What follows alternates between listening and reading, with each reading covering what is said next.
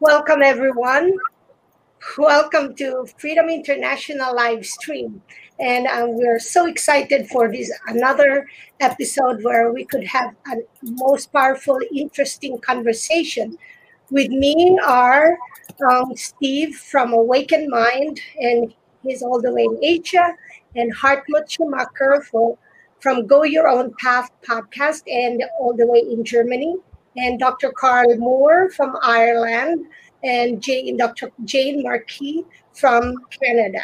And of course, uh, we are most privileged and honored to have one of the top physicians, researchers providing us information that are not really secret, but they don't want us to know about the information, especially if it will help us shorten all this pandemic that's happening and really move forward.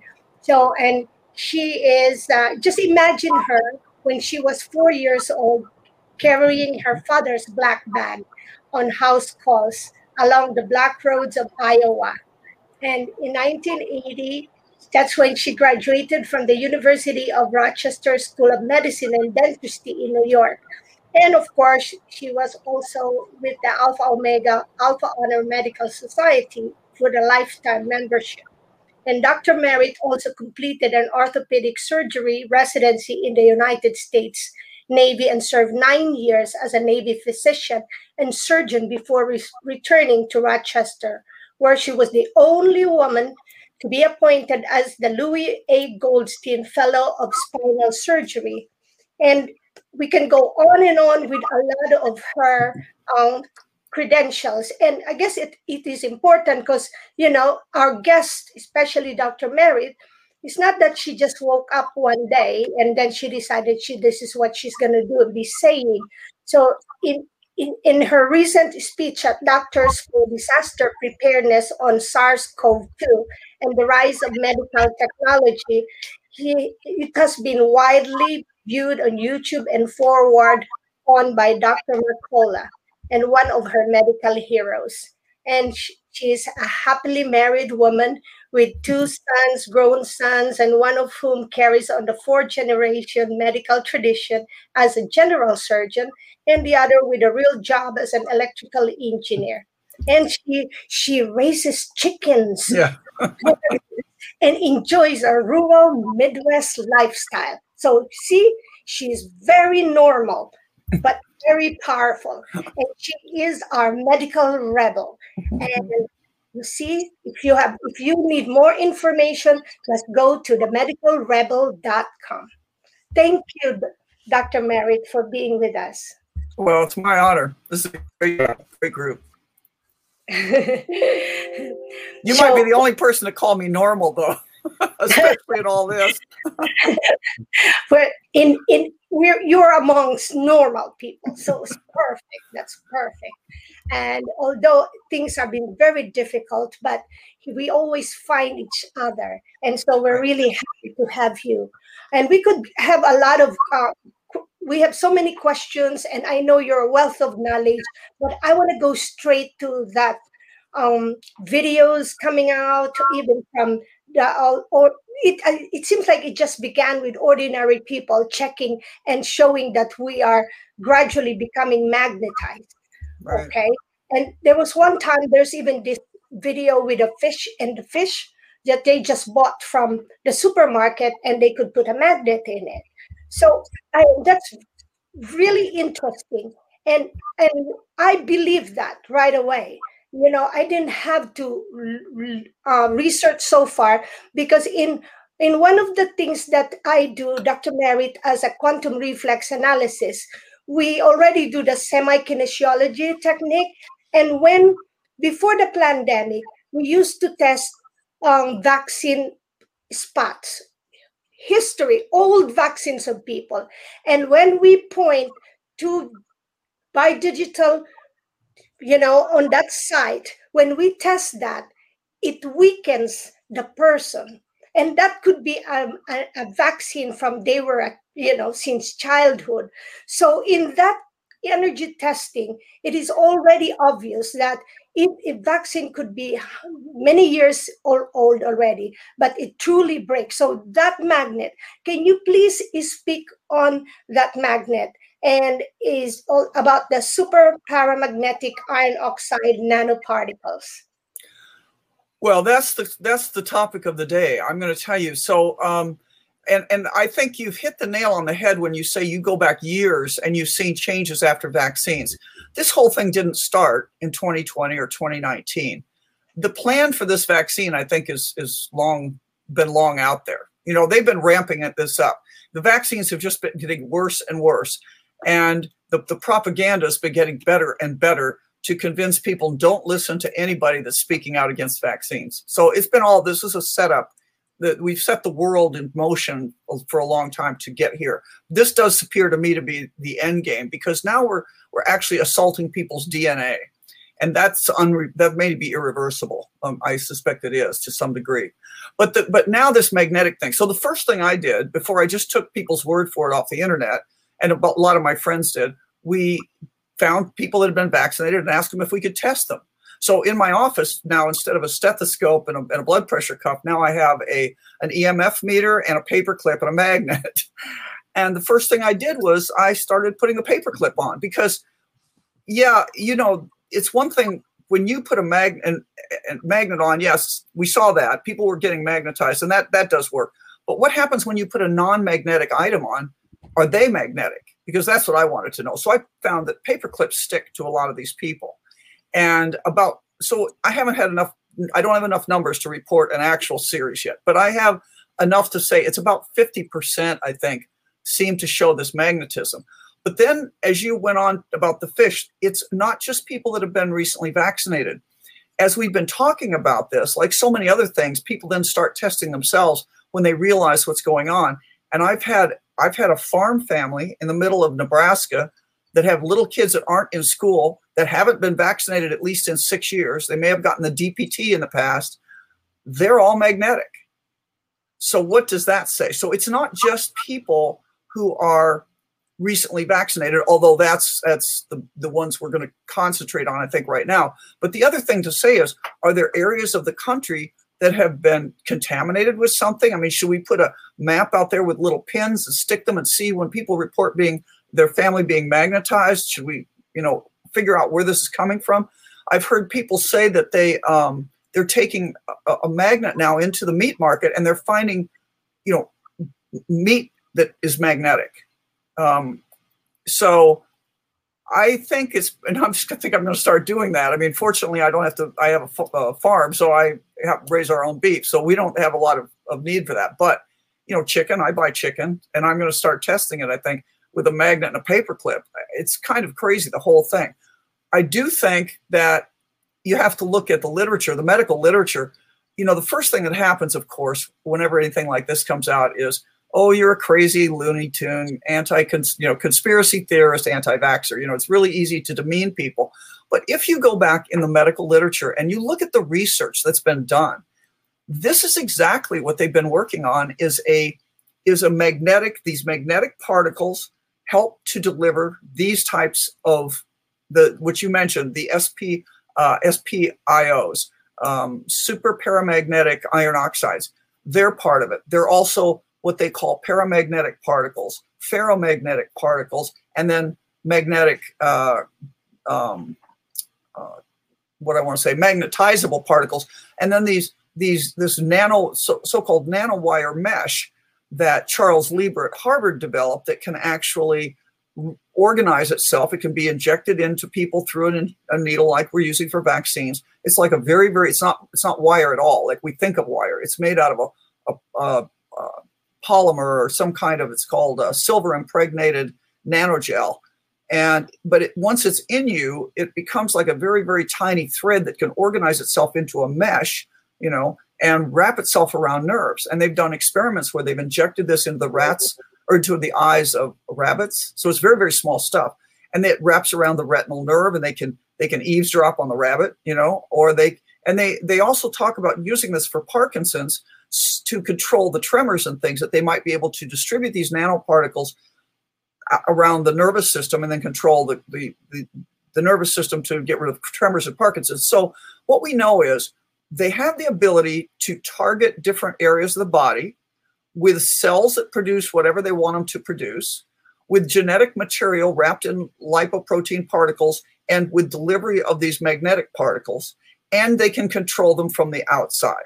That's what you learn when you read the literature. Now, again, I'm not a, a biochemist and I'm not an electrical, you know, nanotechnologist. So this is a little above my ability to get all the details. But I'm just telling you, in the big picture, already if you tell me that they have they can they can create cells to produce anything they want they can drive them into places in your body and they can activate them externally just those three facts alone um, make me not only suspicious about taking any vaccines but i'm starting to worry about my toothpaste i mean the, some of these things like graphene are absorbable through your diet now that just there's just a video that came out and i'm waiting for the confirmation i wouldn't take this to the bank yet but it's it's a guy who's a radio. He's he's he's a I think he says he's a biostatistician. So maybe he works with these guys, but he's he's got a podcast and he he's from Spain and he claims that there are some doctors in Spain that have now shown that they they dissected out because we, we you know a lot of us that talk together on the internet we say why can't we get a vial of vaccine and have somebody analyze it well you know, we were all thinking it was genetic material, which is a kind of a bigger, harder deal to dissect sometimes. And it's got a lot of other things in it, which without knowing what's in it, it's very hard. It's not like you can just put it in a machine and it spits out what it is. But apparently, these guys just looked at it under a transmitting electronic mic- electron microscope and under a light microscope, and what they see is about is, is essentially graphene. They don't see. They said we didn't find genetic material, according to this guy's report. Now, again, he's secondhand. But according to his report, they didn't find genetic material, they just found graphene. But graphene can do a lot of the things that we're seeing. It can give you the mag- it can give you the magnetic thing. It's a great transmitter of electrons. It's a great electrical transmitting device. And graphene is is a very very very t- small uh, sheet, a very thin, one molecule molecule thin sheet of carbon that is it is organized in such a way. It's it's it's created this. I don't and I don't know how they create it but it defies the idea of the Bohr atom where you have electrons that go into certain orbital sections and it's it's quantum. This the electrons freely flow through this very very tiny graphene sheet and apparently it can be cut and used and injected and swallowed and all sorts of things and it has the potential i think to bioluminesce uh, to luminesce when it's certain things happen to it like you you can if you if you put it into to some tissue and you put a very, very small millivoltage current through it, then it will it can luminesce. So a lot of the things that we're seeing, people having black lights show up to where their injection site is, it, it's it's it, it is explained by graphene. So more to follow. But eh, to I, and I don't want to be too long-winded on this, but I tell you what to look at. And and the thing that got me down this road early on, before we had all these details, in February of 2020, a guy named Charles Lieber, who was the chief of biochemistry and chemistry at Harvard, he was indicted because it turned out he was taking he, he had taken 15 million dollars from the De- Department of Defense, which essentially is DARPA. You know, in America, that's the dark arts science gurus of the military for doing research. Okay, now you don't pay a chemist 15 million dollars to make coffee taste better if you're the military. You want some high technical militarizable product. So right there, I knew he'd been doing something that was militarizable. But what he got caught for was he apparently was also working for the communist Chinese, getting paid a, a $50,000 monthly stipend, $158,000 for expenses. I could live on this quite well. And, um, and also 1.5 million to go to the Wuhan area and create a lab. Now, what by by the Harvard Gazette. This is not hidden stuff. Charles Lieber was a nanotechnologist, and what he developed was these silver impregnated nanogels. In 19 from the 1980s on, apparently DARPA has been trying to connect human biology tissue or cells with electrical devices, but we're, un, we're un, unable to do it until Charles Lieber came along. And he, by this silver impregnated nanogel, now can run current through your electrical uh, electrical current through your cells, through people's cells. And so I said to myself, okay, I'm going to feel better about us that it's not that this whole problem didn't start in America if they throw away the key on Charles Lieber, because what he did essentially was, in less polite circles, would be called treason. I mean, he he he he took military money from us, and yet he uh, went to China, sold, and was in the pay of the Chinese communists. He gave them highly highly classified technology that improved their national security interest at the expense of America's national security interest. So whatever you want to call that, but that should be a bad thing. That's you know that's more treasonous than we have young Navy guys sitting in jail for doing something stupid. So he, but they didn't do that. What they did was they charged him with the Martha Stewart uh, charge of uh, lying to a federal officer, and the FBI covered up what his real research was about by by claiming he was working on electric batteries for cars, electric cars, which he has no evidence of ever doing anything like that. That's not what nanowire is. You know, come on, FBI, we're not that dumb. You know so anyway they're covering up for him. So that tells us that this is not the chinese. It's not us. It's a global effort with a lot of people involved. And that's the and, and what they're really looking to do what the chinese have said since the 1990s their highest priority in their military research is connecting the brain to electronic uh, things so that's what this is and that's where i think this magnetism and, and all whatever it is that we're finding that is what this is pointing to and it would be really a kick in the pants to find out that the Pfizer vaccine has no genetic material in it. But one thing I will tell you now, I don't know, you know, if there are any uh, other, you know, people involved in vaccines or if you're involved in, in, in this problem. I'm sure you aren't. But the nurse, we're hearing from nurses that they've never seen this before, where the vials are different. Like when they pull these vaccines out, they're not all the same.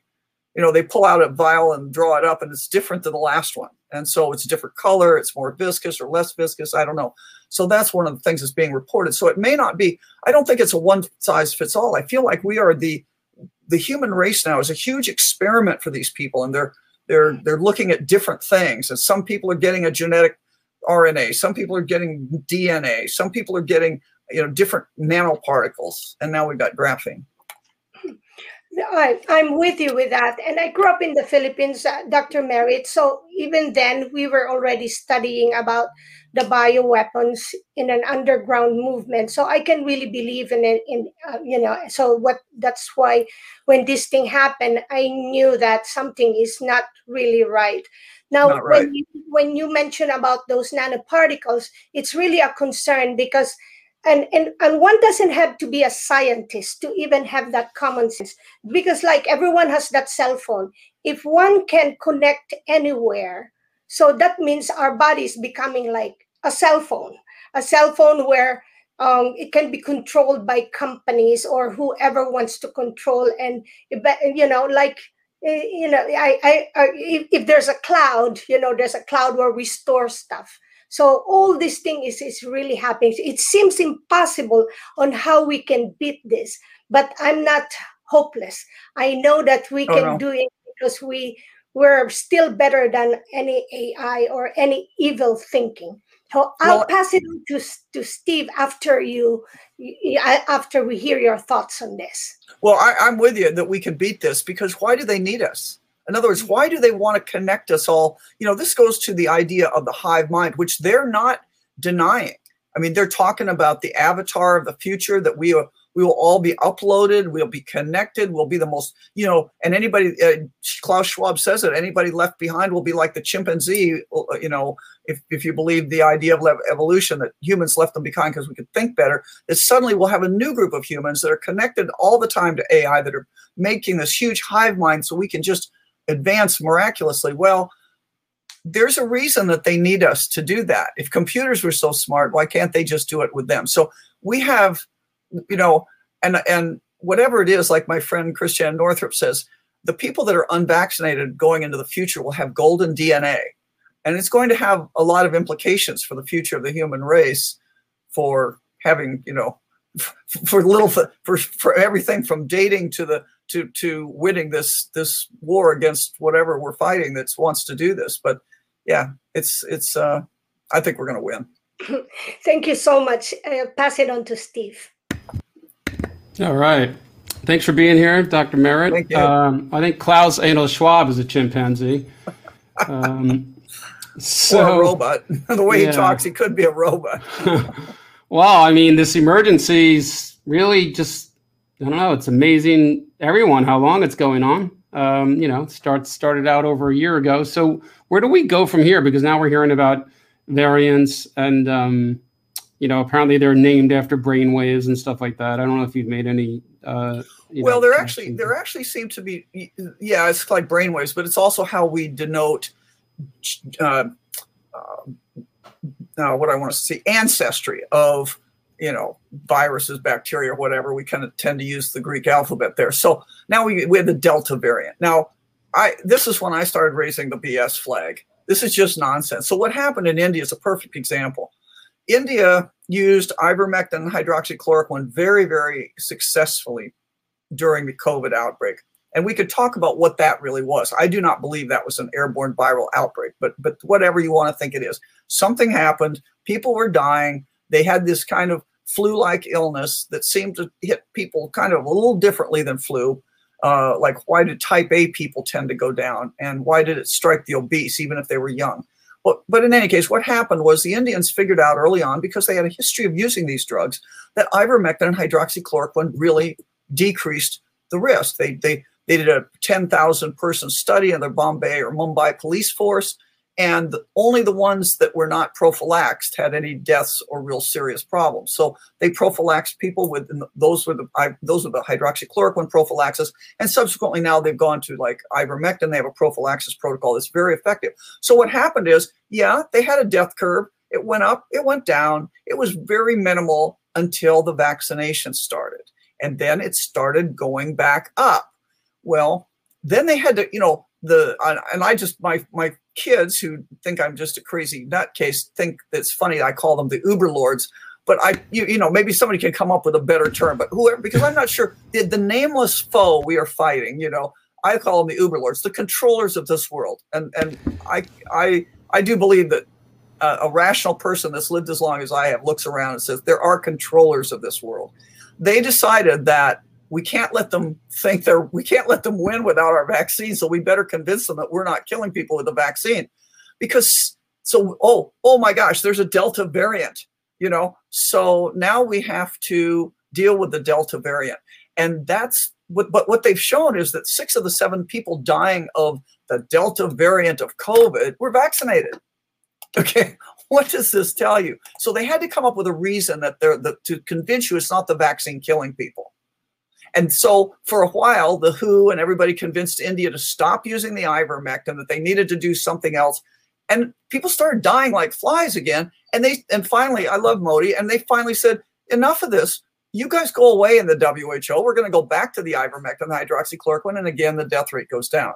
And what I really like about India is the fact that not everybody over there is glued to CNN or some nightly TV show because they live in these little villages you know, maybe they don't even have electricity. I don't know, but they're not all watching. What you can tell is they're not all watching the propaganda news.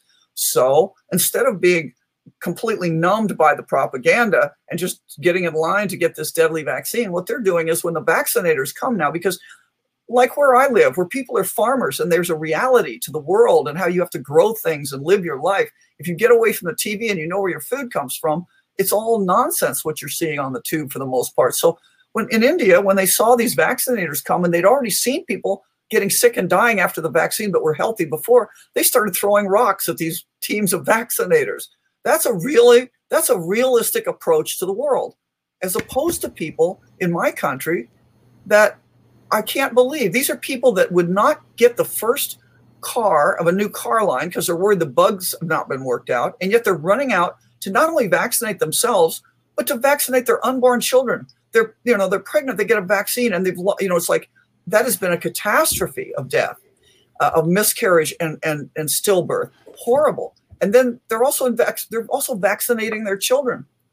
Now I'm really yeah. hoping that Luc Montagnier is not completely right. I'm hoping not everybody's going to die within three years that have had the vaccine. That's what he says, and he's he's a Nobel laureate in virology and in uh, you know did the HIV. But the other thing that Luc Montagnier did, he studied DNA, and he showed that DNA actually can talk to itself. It can it can talk to other DNA, but only if it's in a certain resonance frequency field. And that resonance frequency is 7.83, the Schumann resonance, the resonance of the Earth.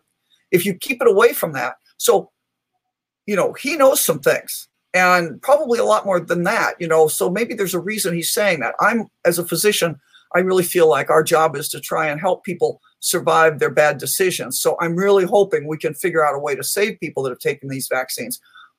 But but if that's really what's going to happen, think about, you know, I mean, this is it's possible. This is this is a horrible yeah. situation.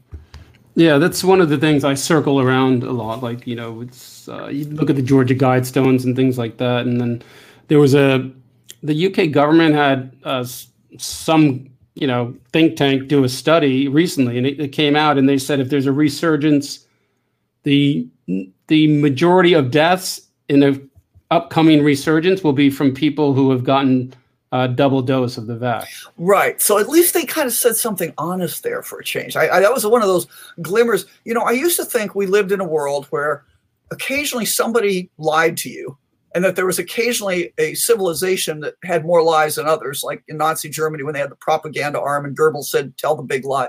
I thought that was the exception and that most what we heard was true. Now I'm believing that we live we do live in an information matrix where most of what we've been told about biology, physics, the world around us, our own health, uh, the reality of politics, everything has been has been mostly lies, and occasionally this little shard of light streaks out and that's this little truth moment like that when you just yeah. mentioned that yeah they finally but you know i mean let's just, just take a step back and let's just think what's really happened here. We have a disease that in young people for sure under the age of 40 is 99.997% survivable. That's you know only 0.003% less meaning essentially zero people under the age of 40 really died from this okay? Very few some but very few. Now even in the uh, elderly over 75 you have a you have a 96 plus percent chance of surviving another season like the last one we had. Why on earth oh and then oh let's make it worse. And and then we have a disease that hasn't been completely characterized a, a, a so-called virus that we've only found little bits and shards of and that we constructed using computer modeling and a vote and we have a test that was absolutely falsified for the entire 2020 uh, to give 90% false positives. So it's like we're standing on shifting sand that we don't even know what we're dealing with and yet we're willing to then say we have to lock everybody down again. That should be yeah. a wake up to what's really going on here because there's not enough there's even the numbers we have even with them lying about the pcr tests does not justify any of this and and mm. and that's the other thing is you know there are only two worldviews here and you can figure them out when you look at the pcr test so the pcr test was not designed as you know Kary Mullis said it's never should be used for diagnostic purposes but okay let's give them that let's let's say that was their accidental mistake they they thought it would work because they were desperate. Okay, so they did this test. But what isn't believable is that highly trained lab managers who know how to read test instructions, who know how to set up new tests, who know how to train their staff, who know how to guarantee that tests don't give you a, a, a large false positive or large false negative result, that in 2020, they all got it wrong. They all had a brain fart. They, they lost their way. They couldn't do the test right. And they all did it wrong in exactly the same way. In other words, nobody accidentally undercycled the test, they overcycled the test. I read some of the I read one of the, things from Thermo Fisher on how to do the test. You can clearly see I'm not even a lab manager, but it doesn't take much to read this and realize you're supposed to cycle between 20 and at the most 35. You know, 25 to 35 if you want to catch them all but not to have too many false positives, 20 to 30 if you don't mind a few false negatives and just want to you know, but no false positives. So that's what the instructions said. Why did they all cycle at 40 to 45, which produced all these false positives? Well, again, either you have to believe it was just a completely spontaneous group psychosis, craziness on the part of every lab manager around the world, or you have to believe they were told to do this by a higher power, whether that's the CDC or the, the, the Gates Foundation, or we can argue who told them that. I believe it was the CDC guidelines. Mm. But but but why would that happen unless you have a conspiracy by definition? That is a conspiracy and for the purpose of doing harm to the people of the world. Mm. Because it caused everybody to get terrorized by these people listening to the nightly news They were constantly bombarded. I mean, this is right out of of um, we had a, a, in America we had um, Albert Biderman who was a psychologist and you may have heard me talk about him and there are others on, that I've heard talk about this. Albert Biderman after the Korean War was asked to look at prisoners of war veterans why they'd been turned against their country, how they got brainwashed, and that's where we got the term brainwashing. And they said, "Is it some kind of Chinese potion, or did the Koreans have some voodoo or something?" And he said, "No, it's just standard psychologic techniques." But that's this is all playing into that. First, you isolate people, think the lockdowns. Then you uh, monopolize their perception, meaning you beat them over the head with the nightly news, and then you make them afraid by threatening them. Well, the first way we made them afraid was these false PCR tests that convinced everybody, oh my God, if I go out without 10 layers of mask, I'm going to die this horrible disease. Well, even with them lying about the numbers, they couldn't generate horrible deaths. So, you know, it was a bad flu season. Let's get over this and move on. But now, we've got countries, unfortunately, like Canada. I feel so bad for my northern, you know, friends um, that are in lockdown. They just don't mm. want people to move. They want you to be prisoners in your own province or prisoners in London or wherever this is happening. And yeah. um, that's that's what this is about. And, and the only way we get out of it is just is to stop. You know, I said the way we stop. People would say six months ago, they said, "How do we stop the pandemic?" I said, "Well, you know, stop calling it a pandemic you know, take your mask off, hug your neighbors, you know, your get your grandparents out of out of solitary confinement in the nursing homes and start living your life again. That's what we have to do. And when and I love to see these guys in London and Trafalgar Square just marching, filling the streets of real human beings. That's what we have to do. But it's now or never. I, I hate to say it. We are in this is a this is this is what the Chinese and we we also call uh, unrestricted warfare. We're in a we're in a you know, the, the key point here is if you believe that we're fighting a virus, then you're going to act like a victim or a patient. If mm. you hmm. believe that we're fighting an unrestricted war that's been brought about by powers unknown, and that's the way unrestricted stealth warfare works, then you're going to arm up and be a warrior. And that and that's how you get out. That's how we get out of this. Yeah, I like it. Be a warrior. Stand up. Do something. You know, uh, speak out. That's really that's really uh, what we can do. I mean, I think um, you know, there's endless. You wouldn't know where. I always say to people who aren't, I'm like, you're really not aware of what's going on at this point. And I just say, you know, they're like, what? I'm like, there's just no. I mean, where do I begin if you can't see it now? It's sort of like, uh, you know, because you mentioned the PCR test and you know them deliberately doing it at 45 magnification, and you know they also in March 2020 they changed the way deaths are recorded. Right. So they've done you know, everything. Yeah.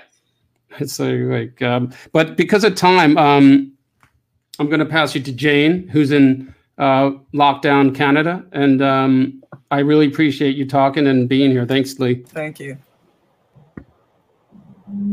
We've been let out for a little bit of freedom for the last couple of weeks, Dr. Mayor. And it was so, so good to again? see you and have you. Not yet. We're waiting oh, for okay. the variant. um, because so, that is another you know, stage, by the way, in the. Uh... Oh yeah, it's like probably the next. Oh no, I no, I was just saying that's. After. Go ahead. I was just saying oh, that's another stage yeah, no, in okay. Albert Biderman's chart of coercion that that you get a little bit of freedom. It's very demoralizing. This is a great way they control prisoners. You you give them a little bit of freedom for a while, and then you lock then you lock them down again, or then you take away those privileges. That is part of the that yeah. we know about it. Is you know we our CIA knows about it. Everybody that tortures prisoners knows about that. And I'm so afraid that's what they're going to do to you guys. They gave you a little bit of freedom this summer, and now it's going to go away if you let it. Yeah. If you let it.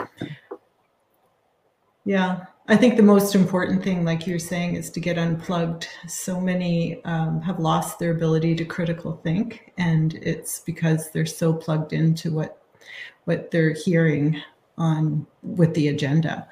Um, I have a friend who it's not this isn't personal, but um, she was vaccinated and she chips animals and uh, this is like my sister's friend actually. And so she decided to see if the monitor would cut would pick something up off her arm and a, and a barcode came up across the screen. So i wondered if you'd heard anything about that. Well i saw a video like that and then i've seen a russian video where they're they're they're saying in russian how oh it's catch a pokemon because you know like that game that kids played on the computer or on their cell phones where you'd seek out the Pokemon in the outside somewhere, and it would show up.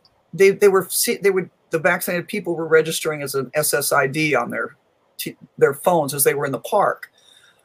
You know, I don't know if how to verify any of that so far. Um, that I don't yeah, have the yeah. kind of bar scanner that you need to do that, but that's an interesting point. I'd like to find a friendly. Maybe I'll go to my friendly local grocer and see if he wants to scan anybody that's gotten a uh, a code because. But I don't yeah. put anything. I don't put anything past them at this point. Now, but speaking of that, I mean, I, I have on my website how what you should do. I mean, we don't know for sure but there are some thoughts about what could be done if you've taken the vaccine and now have vaccine remorse. Now, again, it depends on what's in these vaccines. Now, we were we're targeting this this point to the spike protein. So, you know, the, the, the what they told us they were doing was making mRNA or DNA that would then produce the spike protein in your body that would go everywhere.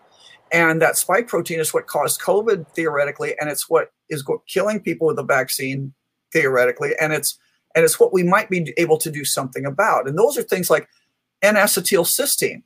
N-acetylcysteine seems to protect you from the damages of the spike protein, and we know it must work because now they want to make it illegal except by prescription. You got to love these guys; they're always one step thinking ahead of us.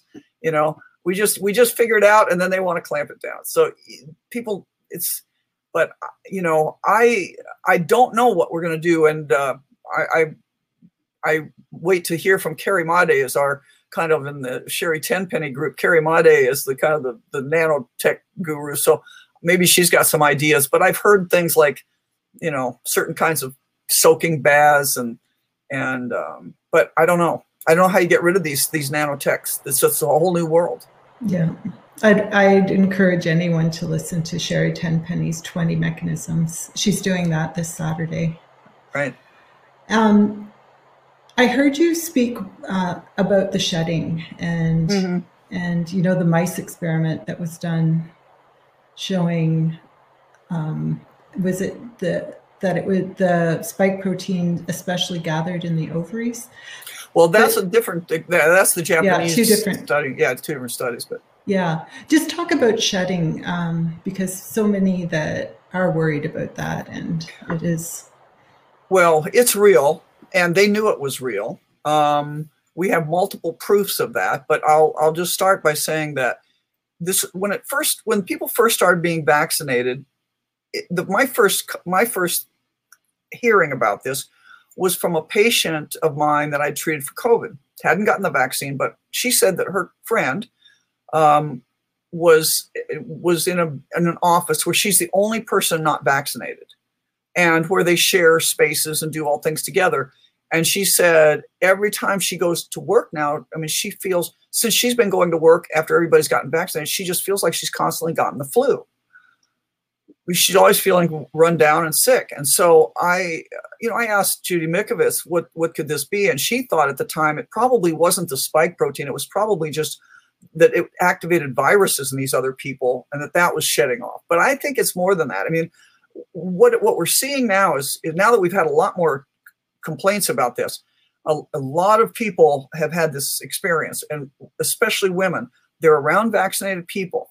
We've had everything from a miscarriage to a threatened miscarriage, um, little girls pre-menarche uh, bleeding, older women post uh, menopause bleeding, vaginal bleeding, um, irregular menses. Those are a lot of them. Uh, rashes, viral-like symptoms, um, nosebleeds. I had the experience of getting um, around a, a, person, and I wasn't even thinking about this happening. But I mean, I guess I kind of was, but I, I, there was just no way you could prevent it. You can't be sterile like you are in OR. You don't live in a gown, and you have to touch surfaces. It's just impossible to keep this away from you if somebody's been recently vaccinated. And apparently, this woman had been recently vaccinated. I was examining her, touched her, you know, did, a, did stuff, and um, at the end of the and about three, four days later, I got uh, kind of felt queasy in my stomach, which I never do. Had to lay down in the middle of the afternoon, which I was home that day, and I just that's unusual. I don't do that. And then the next day, I had diarrhea for that lasted for a couple days, not bad, but just doesn't feel right.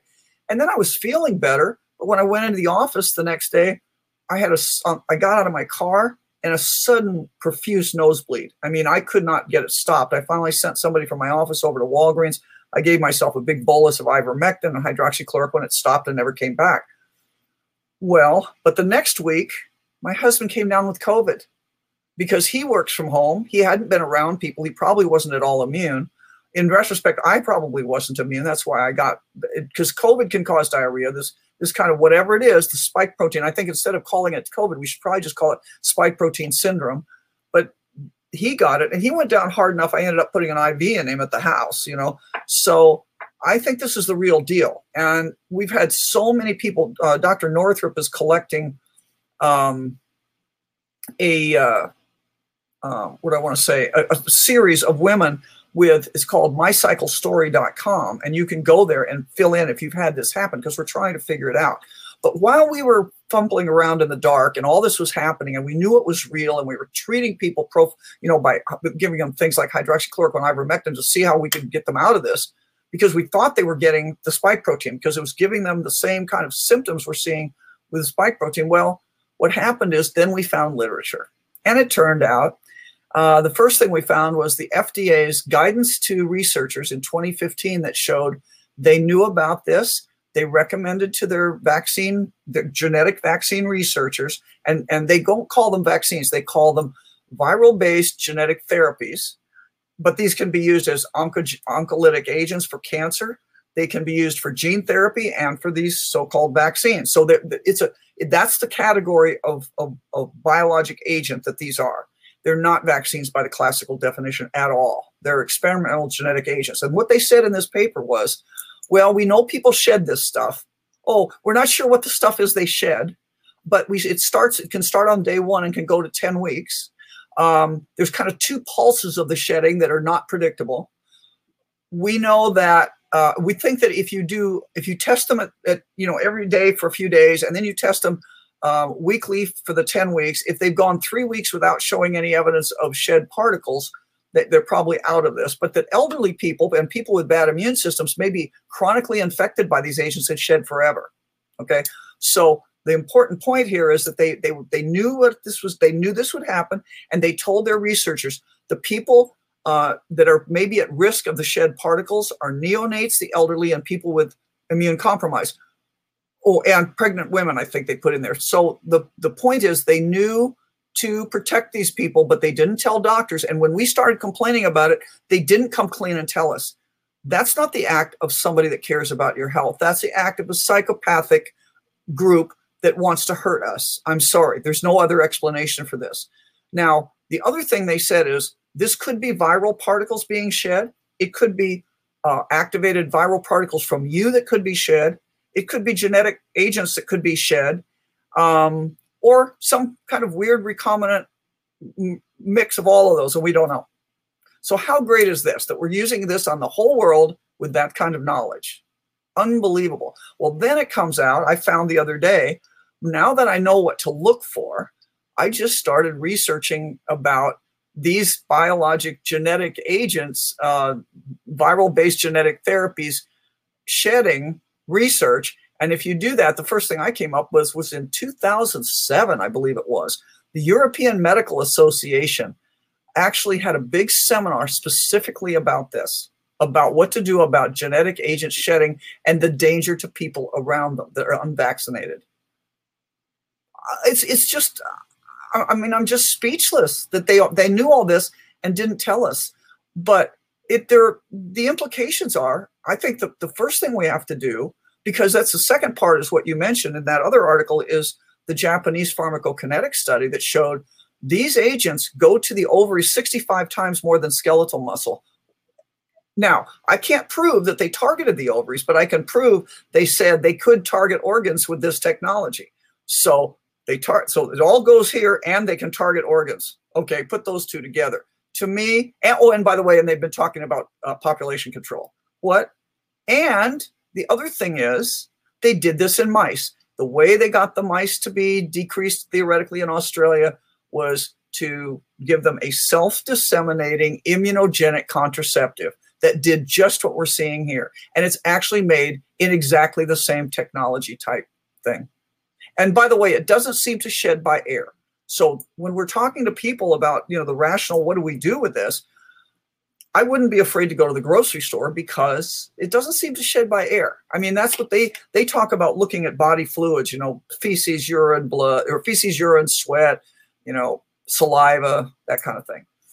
Um, but it's it. I, I can tell you it transmits by sexual intercourse. We know it transmits by breast milk, um, probably by and and and not just and and by enough contact that teachers seem to be shedding on unvaccinated students or whatever because students that are not vaccinated i had one report more than one from nurse school nurse that says they're coming in in droves for now the kids get over it real quick but they come in like they come back to school and the teachers after the break got all vaccinated. The students did not all get vaccinated. They came back and they got they were all in the nurse's office feeling really sick and they'd have to go home for a day or two and then they'd be back they'd be fine but we don't know their long term fertility. This is my point in this whole thing. You know, they could have killed us like this. They could have used something else and just poisoned the whole world if that's what they wanted to do. But that doesn't seem to be what they want to do. They want to thin the herd. This is like the cattle rancher, okay? There are too many of us. We're jumping over the fences. We're breaking down the fences. Time to dumb them down and get rid of some of them and tag them. Let's get a little ear tag here. Um, and that seems to be what's happening here. So, in the process of culling the herd, uh, they're using these kinds of agents. And um, I think our job is to maintain, to save humanity, literally. I mean, this is, we are in an end game for humanity. I think we need to, if I, and this is, I can't advise anybody personally what to do. I just tell them this is what I would do. If I were pregnant now, and I've got two wonderful boys, and if I were pregnant with either of them years ago and this was happening, I'd stay home I don't care the financial hardship. I'm not going to be around vaccinated people and lose the child. Secondly, I would not take the vaccine myself. I would never take the vaccine, no matter how good it turns out to be in the future. I don't experiment on my unborn. And um, I, I want to breastfeed. I'm not going to do it and vaccinate. One of the one of the deaths that's really tragic was the person that was vaccinating got herself the second Pfizer dose, and then the breastfeeding baby died of thrombocytopenia. Very rare. Had to be related. So and then the other thing is, what do you do about uh, putting your kids in college? They say, oh, well, to go to college, you have to get your vaccine, you know. Well, they haven't enforced it in a bunch of colleges yet, but so a lot of kids are going unvaccinated, but they're with people that are vaccinated around. Again, I just wouldn't risk my kids' future and their future grandchildren. I mean, uh, I personally, what's wrong with staying home and educating yourself for six months? It's not going to kill you. My my one of my sons took off a year to fuel aircraft just to get his head straight and finish his engineering degree, which he, he killed after that. So there's nothing wrong with taking off a year from college. And then, and, and your kids, you know, I, it's okay to homeschool for a little while. Um, you can do it. It's easy with stuff on the computers these days. Until we know more, I think you should protect your children. Now, the other question is here's where it comes, and it's a bad thing for family uh, cohesiveness what happens when grandma comes over because she got the and she got the vaccine? Well the problem with grandma is she never needed to get the vaccine. She's been the, media and everybody in fact some of the kids told her you can't see the grandchildren unless you get vaccinated. And i think this is one of the biggest tragedies here. So grandma takes the vaccine and some grandmas are dying because they did it because their kids said they couldn't see the grandchildren if they didn't. So they've sacrificed their life for nothing because they were never going to make those kids sick and the kids were never going to make grandma sick from the real problem whatever the problem is we know that because all the Swedish school children didn't get sick and die being around everybody that was sick. But now she takes the vaccine, she goes over around her grandchildren and she sheds on them and they're sterile for the rest of their lives. How tragic is that? That could be what's happening here. So, unfortunately, until we know more, I would not let a recently vaccinated relative around my kids. And that may sound harsh, but that's what I would do if I had kids. And um, I mean, I do have kids, and unfortunately, I worry about the one in medicine because he's he's involved in this. I mean, he's he's in there. He's in a hospital training, so he can't get out of that. But um, it's it's a it's a it's a terrible situation. But I'm hoping that now. Here's the other thing I will say from my own experience, and if that happened around the time that other people were saying these things, I think if you've you know if you have vaccine remorse or if you've been shed on and that's S-H-E-D. I know it sounds like I'm saying something else, but the whole world's been that other thing. But we're just talking about the people getting shed on upon. I think that the thing to do is to take the um, the the to take ivermectin on a regular basis. Maybe you know one of the one of the, the the protocols is 0.3 milligrams per kilogram on day one and on day three, and then repeat that every week for now. Sherry Tenpenny's thinking eight weeks. Now I don't know, you know, there's nobody have magic number there, but I'm I'm basically doing that. I've I this is my third week or fourth week now, and I'm just taking on. I've been fine, but I because the other problem is it may be a prion. This just gets deeper and deeper. It may be a self prions are the worst of the worst problem here because that could get you in 20 years. That just because they don't want a lot of old people that are useless mouth breathers, as they used to say um, in Nazi Germany. So, you know, uh, let's give these cattle a disease that they're still functional. They can still do their things to make make make uh, produce for the rest of us, but they're not going to live so long as to be a burden to the health systems, right? especially you guys in Canada. But to us, Medicare is kind of the same way. This are just a bottom line problem when we get older. So I'm concerned about that, and that also. But the, we we found other things that may help the prion. I just read something, and now I'm blanking on it. But we we I think we're going to get that. So I think there's a way out of this problem, the shedding problem, and I think there's a maybe a way out of the vaccine, but we don't know yet. Well, I feel like I'm living in the twilight zone. If there was a supplement or one drug that caused harm, it would be pulled from the shelves so fast. And yet, this is still happening. And I just frankly can't believe it. Well, we can't either. And what your point is a very good one. You know, we pulled off the H1N1 vaccine after 53 deaths. Okay. Just in America, we're over 6,000. And a whistleblower said they're hiding another 50,000, a CDC whistleblower. So I believe that. I mean, and, and they say that the virus is only 1% to 10% of what's out there. So at the minimum, 6,000 means 60,000. You know, how, and these are children. We're losing a lot of children. We're losing young, and by children, I really say young people, people under the age of 40 that should not die of COVID, that weren't dying of COVID, are dying of the vaccine. And the other thing is a real national security issue, which I've been screaming about that we're vaccinating all of our military. I was shocked to find this out. But the the preventive medicine department of the army apparently is all in for this, and the uh, the Navy. Uh, I've heard 79% of the Navy. I'm not sure that number, but I've heard rumors that it's up. It's over 50% of the Navy's been vaccinated. Are you kidding me? And you know, we used to we used to treat. I mean, they're they're still up until now. Pilots were really screened because they're in a single set seat combat jet that could be nuclear armed. You don't want somebody up there having a stroke, right? These are the healthiest of the healthy. And nobody, they only 20 people in our entire United States military died last year of COVID. That's all services put together. And yet they're vaccinating everybody. Is nobody aware this could be a bioweapon? And I think it absolutely is a bioweapon, and so do many other people. But even if they're not convinced it's a bioweapon, why aren't they being cautious? Because they could afford to be cautious. They can't afford to be wrong. I, I'm just, I'm beside myself. And, and here's the creepiest thing about that. A friend of mine, well, and I've heard now it's official that there's a there's a due date that we have to get everybody vaccinated by. But initially, I think it was in July, like July 12th or something. The Army wanted everybody vaccinated by a date, and and I can't and I don't remember about the Navy, but the, I haven't heard about Air Force or Marine Corps. I don't think they have it. But there, some of the sir, the big sir, the big two there, big two services there um, had a due date, and I'm thinking, and and I was asked by somebody, why would they have a due date? Are they deploying? I said, not that I know of. Why would you have a due date? And I woke up in the middle of the night thinking, it sounds like a logistics timetable. And it doesn't sound like ours if we're not going anywhere. So maybe we're on somebody else's logistics timetable and our invasion has been scheduled.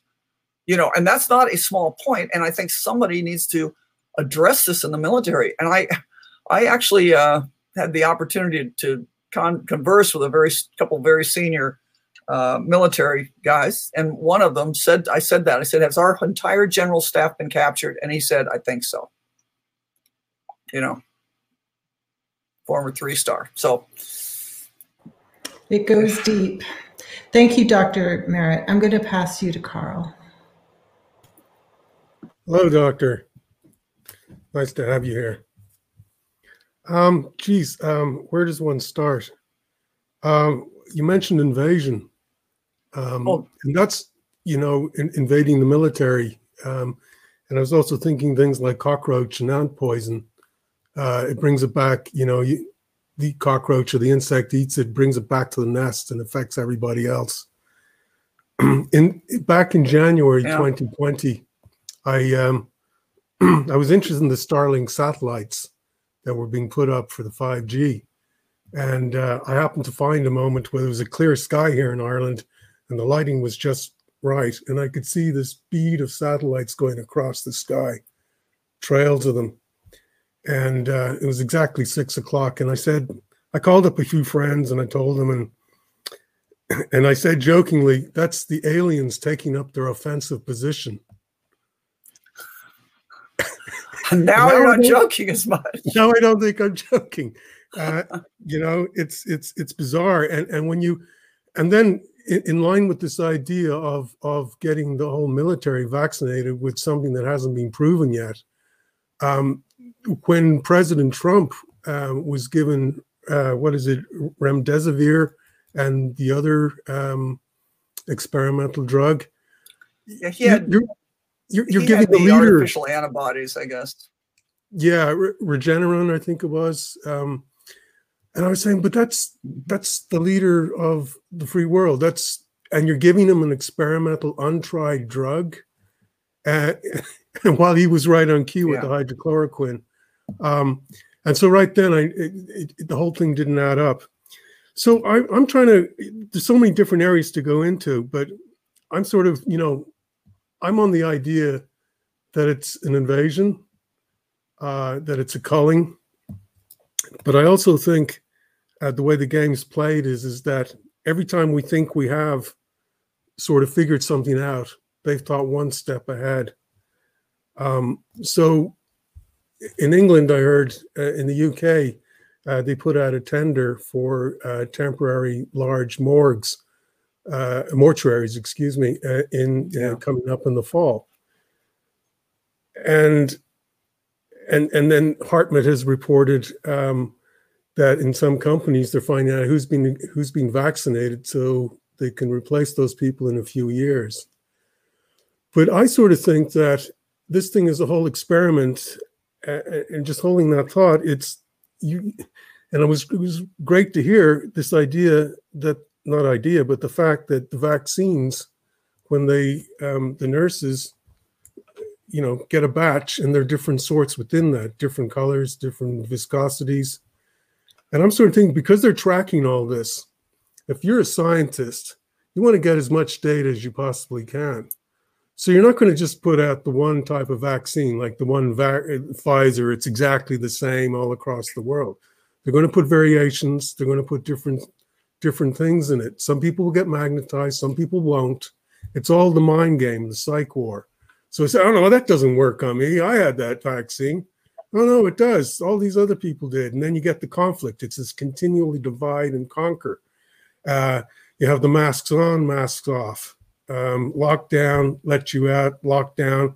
This is all. This is all. Uh, uh, this is how you torture people. This is how you break them down. Just, just like you said.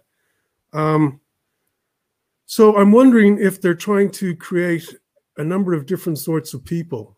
The people who take the vaccine, some of which will not survive immediately, some of which will not survive in the long term, some of which will take the vaccine, to, you know, assimilate it and start to change and start to become this new hybrid sort of person, the new evolved uh, uh, transhumanist. And then there'd be those who were out in the outbacks, uh, those with the, uh, as you term, the golden DNA. Mm-hmm. So, uh, can you can you comment on perhaps the selection of different sorts of people? Will there be a subdivision, a caste system that they're right? So I hadn't really thought this one out as far as you just went, but I think you made a very good point that it. And I mean, I did think it looked like an experiment. So now, what are they experimenting on? Well, you know, the first thing that they do, stage one in any FDA study, is to first figure out the dose response curve. So this looks like a dose response curve, basically what you're saying. So in other words, the first thing you want to know if I'm going to have a new blood pressure pill, I trial it on maybe 20 people. And then I see how much of the dose I have to do to bring their blood pressure down to a normal range, but not go too low. Or, you know, and, and so they've already kind of got worked out what they want to do, kind of, but maybe they want to see, like you said, we're going to get rid of, first of all, the people that are dying of the vaccine, they, they're having um, inflammatory issues primarily, but there are other things possibly. But the, but it's the same people that died of COVID, which I think it's the same thing. I think it's the, the vaccine was just a different formulation of what they put out to give us COVID. But the, it's an inflammatory thing. Now, if you want to think about it, like you said, they're thinking 30 years down the road. If I want to pick out, if I want to pick out the, the 40 year olds that they're pretty close to the end of their time of their working life, but we'll we'll get a few more years out of them. But those are the ones that I don't want to have to support when they're 65 and get diabetes and, and blah blah blah blah. blah. You you know you could pick those out because it, it attacks things that cause people that have a baseline increased inflammation potential are the ones going down uh, you know, as part of the reason obese people go down and that other things, they have more, if you, you know, you have more inflammation, you're more unhealthy. So that might be that group. And then the other group, like you said, is I have heard other people say in the military, I've heard them say, because I keep asking people in the military, but but aren't your doctors paying attention that there were 200 uh, Chinese people, Chinese uh, vaccine researchers in Pfizer and Moderna helping to produce these things, doesn't that make you at all skeptical? And they said, you know, after these guys took the vaccine, they're different. They're just not, they've kind of just become, and, you know, I've had people say that, that so and so took the vaccine, his personality changed. So you're right, there might be a group that are easily controlled or that were given something different than the others.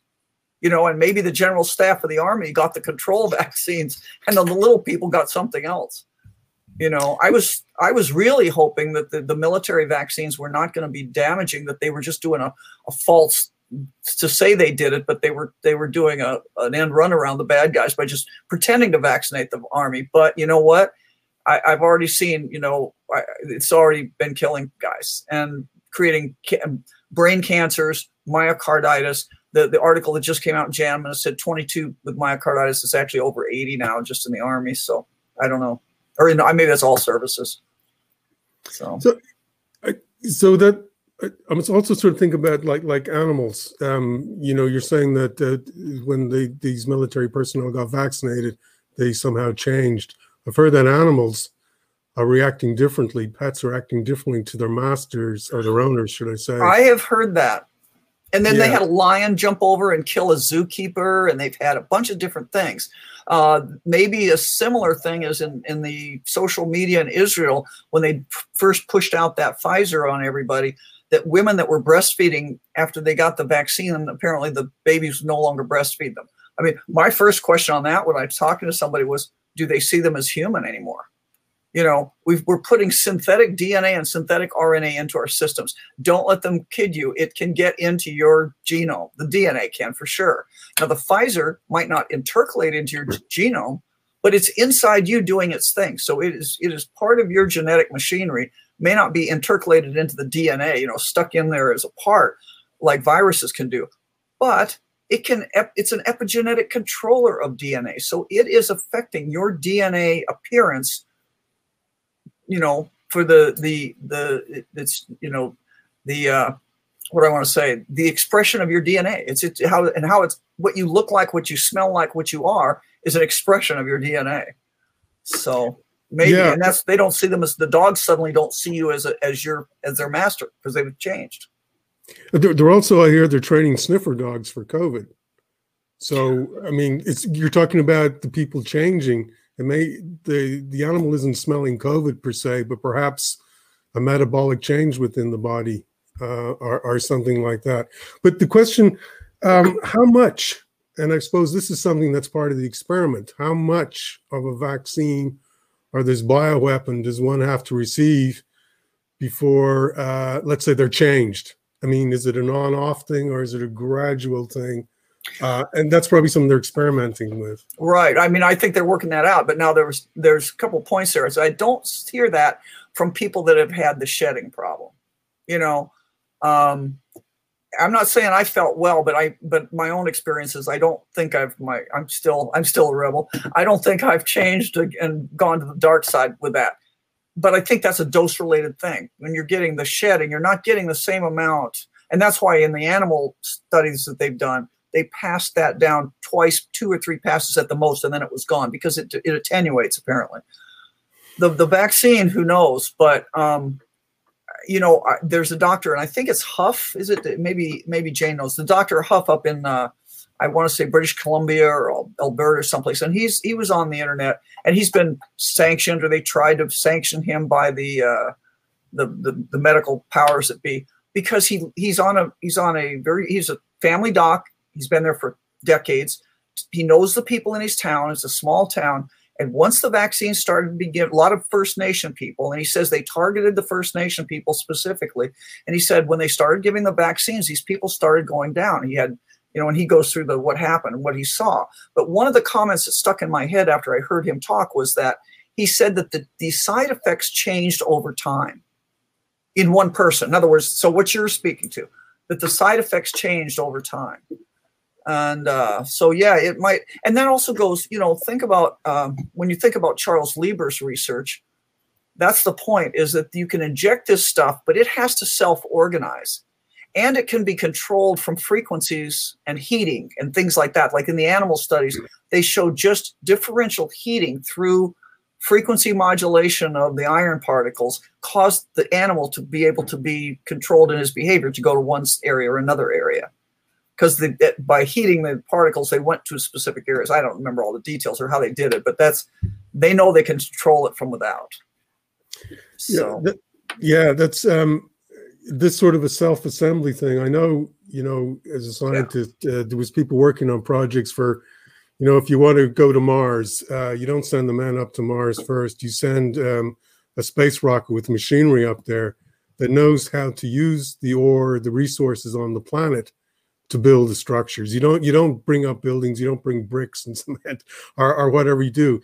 Is you you you bring it. Uh, you bring the machinery, the technology, the, the knowledge first, and then yeah. it self assembles, and then the people come and that's colonization of space. But what's going on now? It's a colonization, eh, and 100, 150 years ago, prior to all that, it was a colonization of continents, uh, getting rid of the indigenous people. Now it's a colonization of the inner body, and and getting rid of the indigenous, our, our God given. Uh, the way it was made, the way we are meant to operate. So it's another level of colonization. It's the same old thing being repeated. Um, they're colonizing our mind. You know, that's the, the, mind. the, mind is the big target here, I think, even though they're yeah. going after other things. But it's um they they yeah, that's that's where you're right. It is a colonization. And so we have to somehow and that's why 5G is such an important thing in thinking all this. I mean, you don't need 5G to be on your smartphone or your or your computer internet. We're doing fine without 5G yeah but we won't notice a yeah. difference but it's going to be for ai to connect us. And and people don't realize everybody's heard of the internet of things but most people have not heard of iob but it's out there. You can read about it. It's internet of bodies. And that's the idea is you're going to connect and that means they had to get into our mind. Yeah and that goes into emfs you know it just um, uh, if somebody has allergies or an illness and they're in a and they're living in a certain frequency electromagnetic frequency um, and then they don't have the allergy season's gone, and then that frequency is then uh, they're in that environment of that frequency. They develop those allergies because everything is electromagnetic at, at the basis of everything. You well, could you could say that. So yeah, and and you know people that think that that's all craziness. I'm an orthopedic surgeon. This is what I tell them. I said, look, there are two things. First of all, we can build bone by putting a frequency on your fracture. Okay. And that doesn't work because suddenly the frequency makes bone directly. It works because the frequency interacts with your DNA, which is an antenna that picks up that frequency. And we figured out which frequency it is. And we put that frequency on. And then we have it, it's a, it's a certain type of pulse wave, it's a certain modulation. And then we put that on. And then it signals your RNA to make the, the, the precursors to make bone. Now, if we can do that, why don't why can we pick another frequency and modulate your mind? Now, and the second point about that is why did the Rockefeller Foundation change the tuning frequency of all the world's music in the early part of the 20th century? Why did they care? Because they knew they knew about this. I mean, this is long. This is this is where I think this is really at the heart of the whole thing. It's going to turn out to be. It's all about frequency because they can inject us with a bunch of stuff, but we can control. You know, they've taken away from us all the tools we should have had in our armamentarium to fight back because it has to do with frequency, I think. Yeah, and and just just one last point. It, we we talk about uh, DNA and and these these as particles, but they're so small. Um, you, you sort of bordering on um, uh, quantum physics, where the, you have to take into account the wave effects. So you're back to this energy thing, and that's not really talked about because most people they're like who study the body, they're biologists, virologists, they think in terms of particles and protein strings. But they're at the size where they can also be uh, uh, what is it through quantum entanglements um, um, you can get clusters of atoms that can reappear. And so this might be a way of using the emfs or the 5g to propagate this insidious covid whatever it is. Oh yeah so or to um, make us sick in a lot of ways you know here's the thing why do, one of the questions i've been asking this whole thing is why do they hate hydroxychloroquine so badly? I mean, even more than ivermectin, even though ivermectin is being used a lot now. There's something magic about hydroxychloroquine they really don't want us to know about. And and it, it you know they burned down you know three factories and terrorized the couple that was producing it in Canada out of business. I think it's just been it's out of proportion. They lied. They made up you know Surgisphere is just a hoot. The whole lie they did there with with a with a porn star and, and a science fiction writer claiming to have the database of the world on hydroxychloroquine, why it didn't work. Well, that tells you you're over a target. And what is the target? It has to do, and this is where I, I learned something from Tom, Dr. Cowan, uh, who's a you know physician that has been working in this alternative medicine area for a long time. But he has a really good book about cancer and the new biology of water. I think so. So it has to do with the angle. You mentioned quantum that made me think of it, but uh, water is is a quantum liquid in certain weird ways and they've shown this about you can you know put plates together very very narrowly in a way and it shows how the, the hydrogen atom kind of pops in and out and the electrons pop in and out of existence in this plate it's, a, it's, it's beyond my level of quantum physics but they that they say it's different than other substances and that and what his point is is that when you look at the research it has to do with that angle of the hydrogen bonds to the oxygen is the is special and i think why does hydroxychloroquine benefit so many diseases not related to each other, from malaria to rheumatoid arthritis, right? Because it because ultimately our health has to do something with this magic fact that we are 90% water, and it's not water that's just free; it's water in a in a gel. And so we have this whole branch of I think I, when we win, I think that medicine is suddenly going to become wonderful because we're going to understand this now. It's been hidden from us, but that's at the heart of this. And that's also how we get out of it maybe. Yeah. Uh, absolutely. Water water's uh, is where it at. And they've only sort of recently discovered that it forms different configurations depending right. on the environment. Uh, EZ water in the body and in homeopathy. There might be an explanation using quantum domains. Luc montagnier's work um, but that's that could be another podcast and for the sake of time that's a deep that's a deep dive oh thank you very much doctor. thank you I'm going to pass you on to Hartmut here. Thank you. Dr. Lee Merritt, it's a real pleasure to, to have you here. And for me, it's a really fascinating um, conversation what we have here. Um, oh, thank you. Uh, yeah, it's uh, it's really amazing. And um, because I'm also work uh, with water, I also work um, psychologically. Uh, I'm dealing with these kind of things and um, I want to see it more from the global aspect. Uh, you you mentioned uh, the uh, you mentioned that it is already a kind of torture, and uh, I think you, re, you, you rely on the John Biderman report from which was from 1954 or 1952, who have who has examined or who examined the um, the structure of China and North Korea in order to change a society, a communist system and this was done by non-touching torture. And um, and this is also everything is mentioned in the Amnesty International report from 1974, 1974 uh, concerning torture.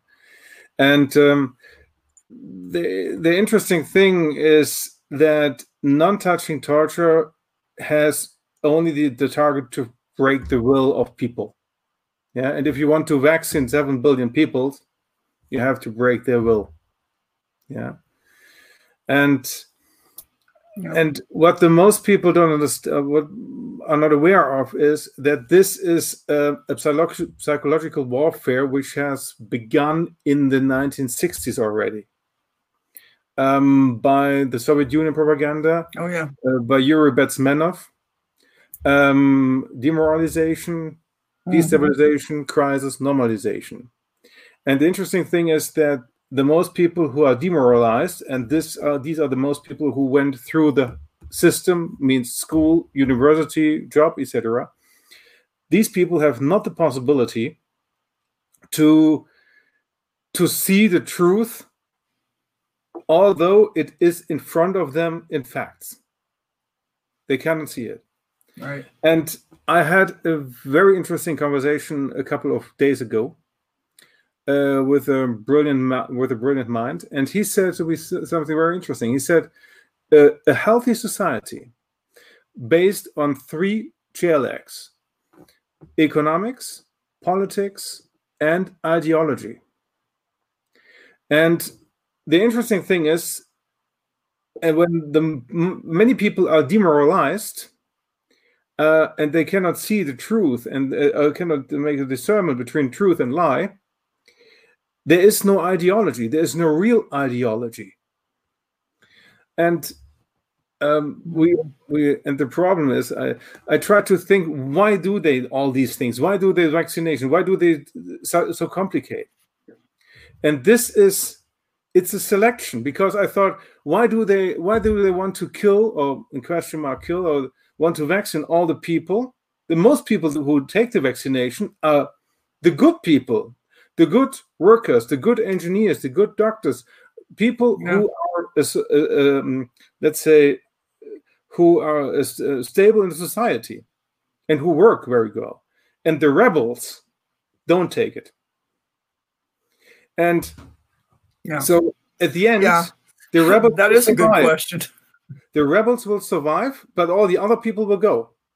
But when the rebels survive, maybe let's say 500 million, like the Guidestone, then you have people who have, let's say, who can work in economics, who can do politics, and who have their own ideology because they have their own feeling for truth and lie.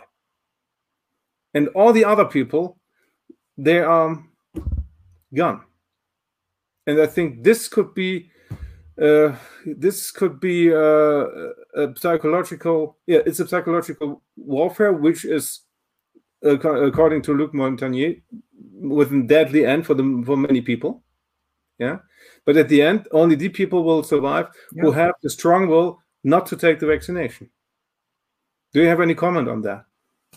Yeah, that that that is that is an odd. I wouldn't now I because I, you wouldn't think that they'd want us.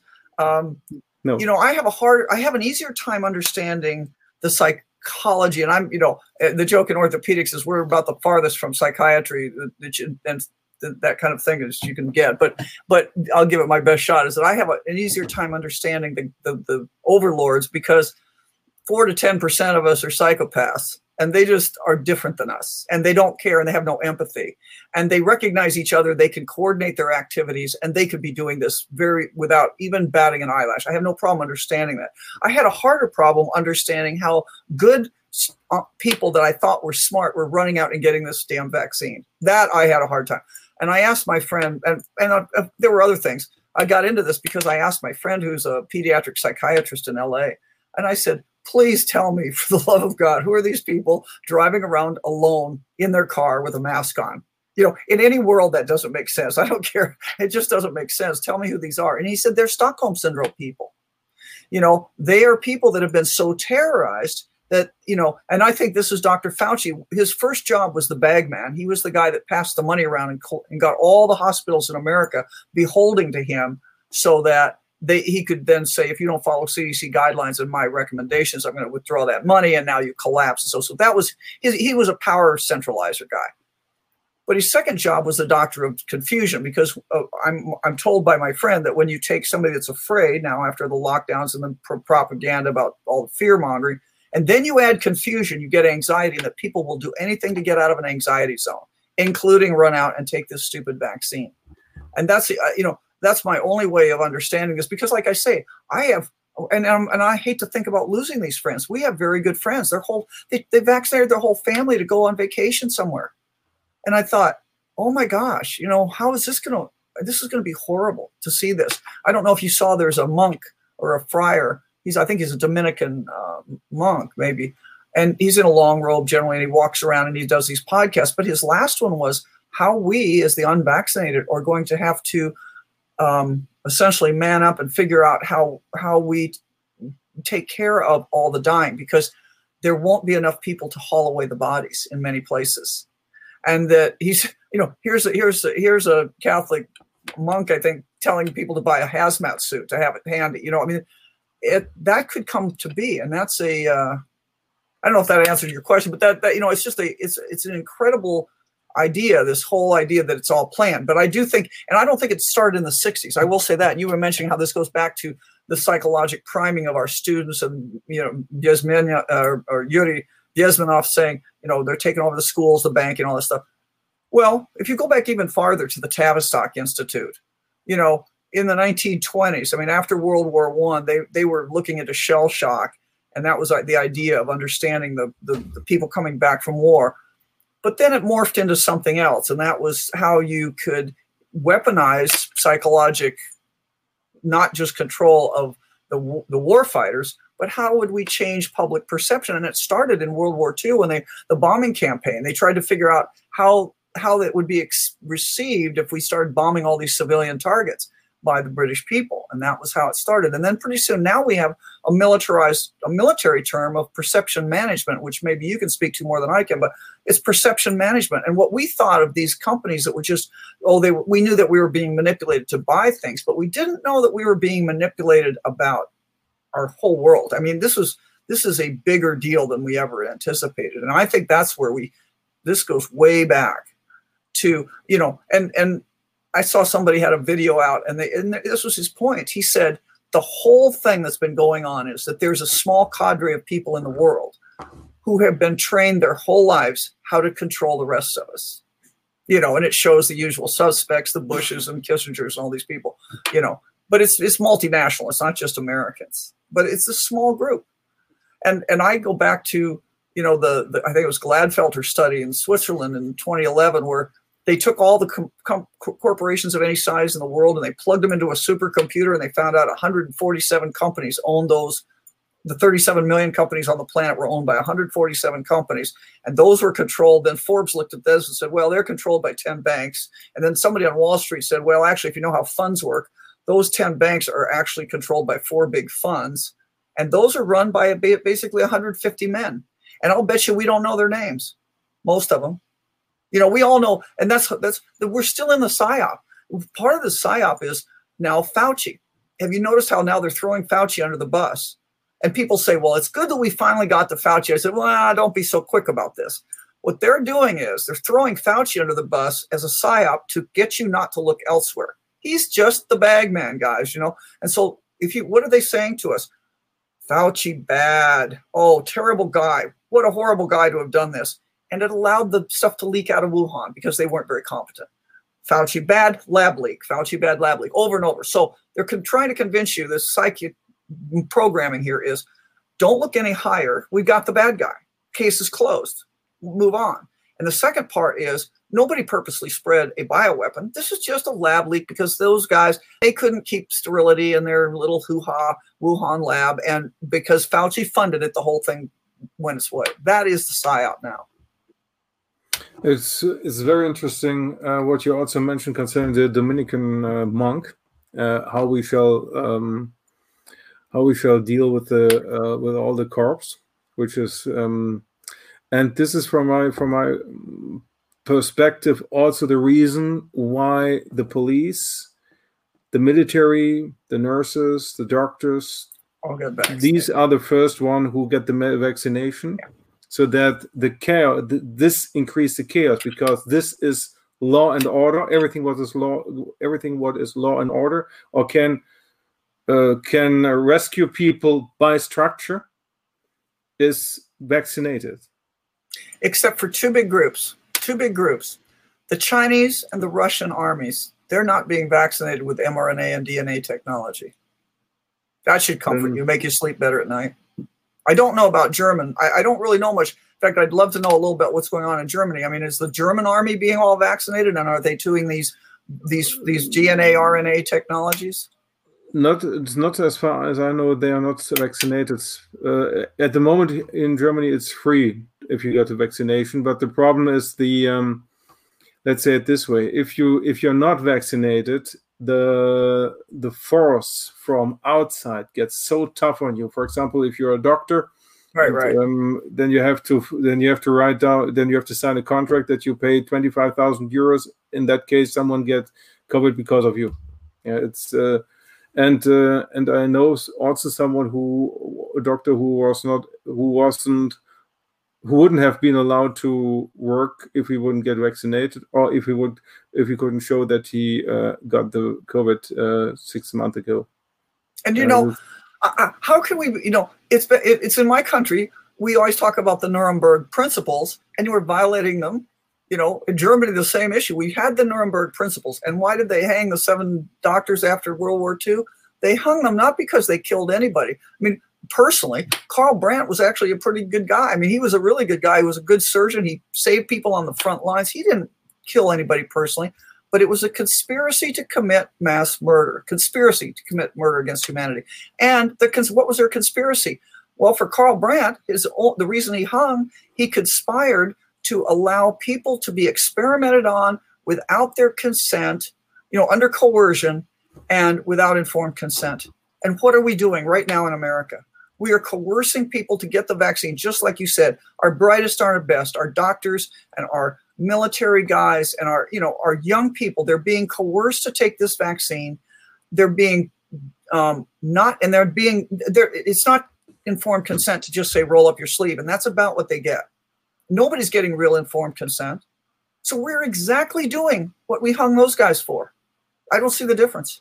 It's horrible. Um, Yes, and uh, uh, we have here in Germany, or there is a very interesting website which uh, which is called profitoverlife.org, which is uh, made by the survivors of the concentration camp of, Aus of Auschwitz, and they found out that we have 13 Nuremberg trials, and in one trial there was the executive board of IG Farben, oh, yeah. and all the people of the IG Farben they only went to jail for seven years or eight years and after that they became the the captains of the companies again. Right. And otto ambros who was one of the guys that got eight years who had been working in auschwitz doing the buna plant measurement but claimed he didn't know that anybody was dying there. He when he got out he took his little project with him to britain to be a consultant for the british pharmaceutical industries and it was thalidomide if you remember the thalidomide disaster, that was the drug that gave the kids the, the flipper arms and yes, all these horrible uh, yeah. Contra That was from Otto Ambros. Yes. Yeah, IG yes. Farben. And they yes. came over here. I mean, our our big pharma is the descendant of IG Farben. I'm working on an article right now about that. And uh, Fritz ter Meer, who became a chairman of um, uh, of the, or who became a council of, uh, I think, Bayer after the World War he was the one who was uh, um, responsible for the Codex Alimentarius Commission, which negotiated in 1969 already the, let's say, um, this was the basic for genetic modified uh, organs in 1969, which wow. came became active in 2009. Yeah, wow. and uh, this is uh, and, and the problem, what we see also concerning our society, is um, that in the report of 19, 1974, it is mentioned that if if someone is tortured and the will is broken, the tortured person start to torture other peoples in and to and start to defend the torturer. And this yeah. is also a situation what is in our society at the moment uh, that the people who get the vaccination or people who let's say where the will is broken force other people to get, to the, get vaccination. the, vaccination. Yeah. yeah. and this is and for this per, from this kind of perspective uh, it may it's uh, it's horrible to see but um, it is it is a selection of people they want to because if they would if they would take a bomb and everyone is killed, they couldn't select anyone. Right. This is this is selecting for the capos they want. Yeah. The, you know the the whole I, I got uh, the other thing that clued me onto the big big point here is the mask issue. the, I, the reason I'm even here, I mean, I'm a spine surgeon. What am I here in a, in a war about viruses and whether viruses exist and all this high high tech stuff? Well, I went down to my city to protest the mask mandate, Omaha, Nebraska, a million people. I was the only medical doctor. My friend, who's a very competent guy, is a chiropractor, but I was the only, you know, medical certified doctor at the meeting protesting the mask mandate. The entire University of Nebraska guys were all there to tell us they were all in, and they had all these bogus, in my opinion, arguments about why we should all be masked down. That now we know because things are coming out, uh, those emails, leaked emails about Fauci and everything, that they knew it was a lie, but they were they were all in for it. Well, so you know, I had my little three minutes of fame where I had three minutes to give my spiel, and it kind of went around, got a little viral. And then I, because of that, I became one of the America's frontline doctors, and, and Simone Gold called me. Well, from that, I gave a talk on masks. Now, masks, you know, you wouldn't think this is a big deal, right? But what happens as soon as I give a talk and this talk goes out, I get there's a letter written by the uh, or an article written by the the uh, was it McGill Big McGill University. Okay, Big McGill University has these six PhDs in the Office of Science and Nonsense, which you got to love that. And they wrote this letter saying, "Oh, you know, walk away from America's frontline doctors." And then, but the subtitle is what I got. I got amused by. It says, "Lee Merritt might be a good orthopedic surgeon, but doesn't know about the science of masks."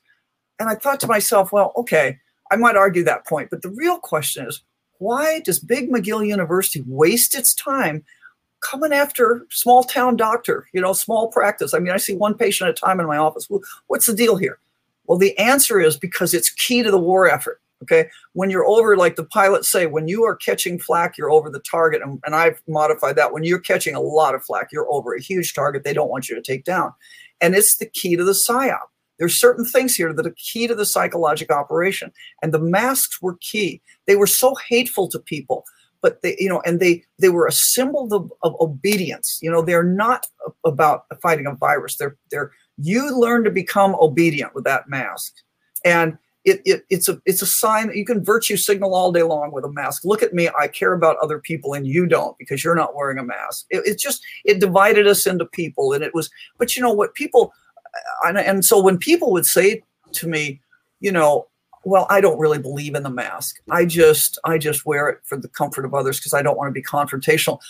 For a while, I just walked away and said, okay. But but now, what I say to them, listen, this is a war, and they're coming after your children. And when you realize that this is an act that those masks are a an armament of that war, and it's a very important part of that war, you won't wear it anymore because they're coming after your children. And and I remember the the, the German psychologist in that. Um, what is it? It's it's I can't remember the website now, but it's the it's the group of doctors that have been organized. It's something. Yes. 2020 something 2020.org. I can't remember the first letters, but anyway, they're a group of doctors, and there's a, a great. I've got it on my website somewhere. They've got a great video by this psychologist. And this just summarizes to me that what we're doing to the next generation. And we have got to win now because we cannot let this go on. They, they, they, they showed a little like three year old and he's got toys and it's one of those observation rooms where he doesn't know he's being observed, but they can take videos of him from outside. And the psychologist is filming this. And here's a little three year old that is spontaneously social distancing from his toys that is the pathetic world that we've brought to our children. And I asked my, my psychiatrist friend, I said, if we stop masks now and we stop all this social distancing, will our children be okay? And he said, no, we have damaged a whole generation of, of, of kids. Now, not all of them are damaged equally. The, the, the, the kids are older that have, you know, they've formed their egos. They kind of know who they are. They come from a great family. They've got everything in place. They're in the minority, but they'll probably be okay. But when we're talking about younger children that can't understand what's going on and that have learned this role, it's not, it's horrible. And and just as a sidelight, completely, uh, this whole thing about masking. The other thing I learned because I was I reviewed a book about the religious aspects of why Christians shouldn't wear a mask. Some gal from New York wrote a great great book, and but I learned also in the process of reading. She got me interested. I started reading about this. That what do they do in uh, initiation rituals and what they don't call themselves Satanists, but the the Luciferian Satanist kind of rituals? They they wear a mask as a sign of obedience that says, I will shut up, I will obey, and I will transform myself. I'll, they stand six feet apart in a circle and they wash their hands. It kind of sounds a lot familiar. Like not only are we being psychologically manipulated, we're the bar, part of the death cult's big, you know, That's ritual. Normally, uh, uh, normally it's um, also from a psychological psychological aspect. If if the mind knows that it is not common sense, but I do it in order to survive in question mark. In that moment, if I if if this condition is hold for a couple of for for a specific period of time, the broke the will is completely broken and this is this is the complete sense of all the measurements because they make no sense the common Right. sense in our in us knows this but many people sometimes myself ex- uh, also i do it and in that moment i gave up my free will Yeah. and how And long does it take to set in to be permanent? Is there a number?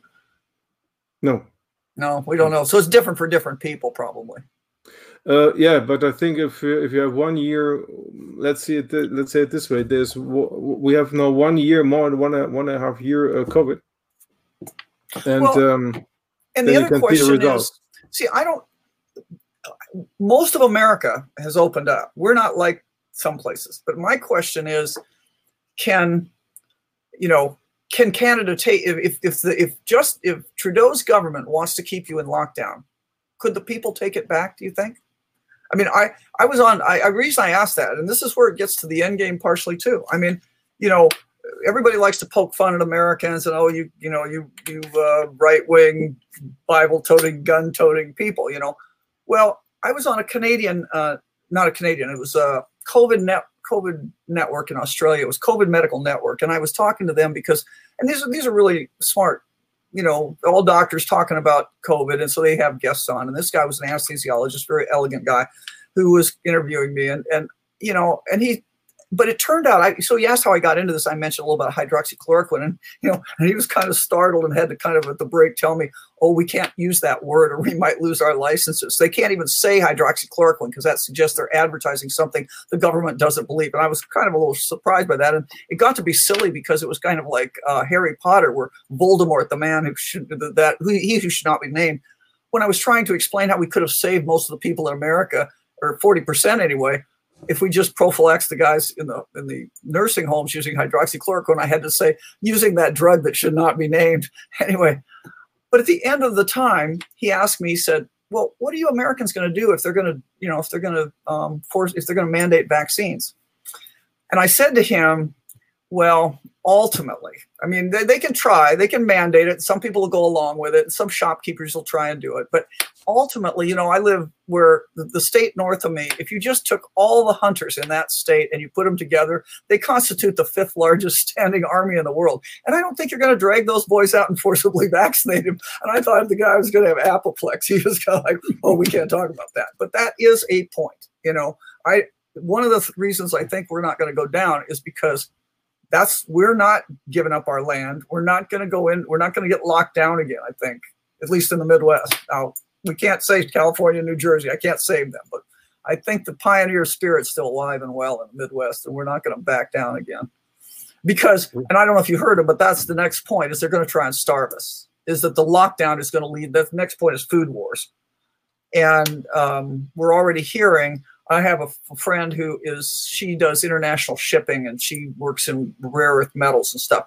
And she said a shipping container that used to cost for her, her shipping charge to get one of those big containers cost used for years has run between twenty three hundred and three thousand dollars. Now it is twenty thousand dollars.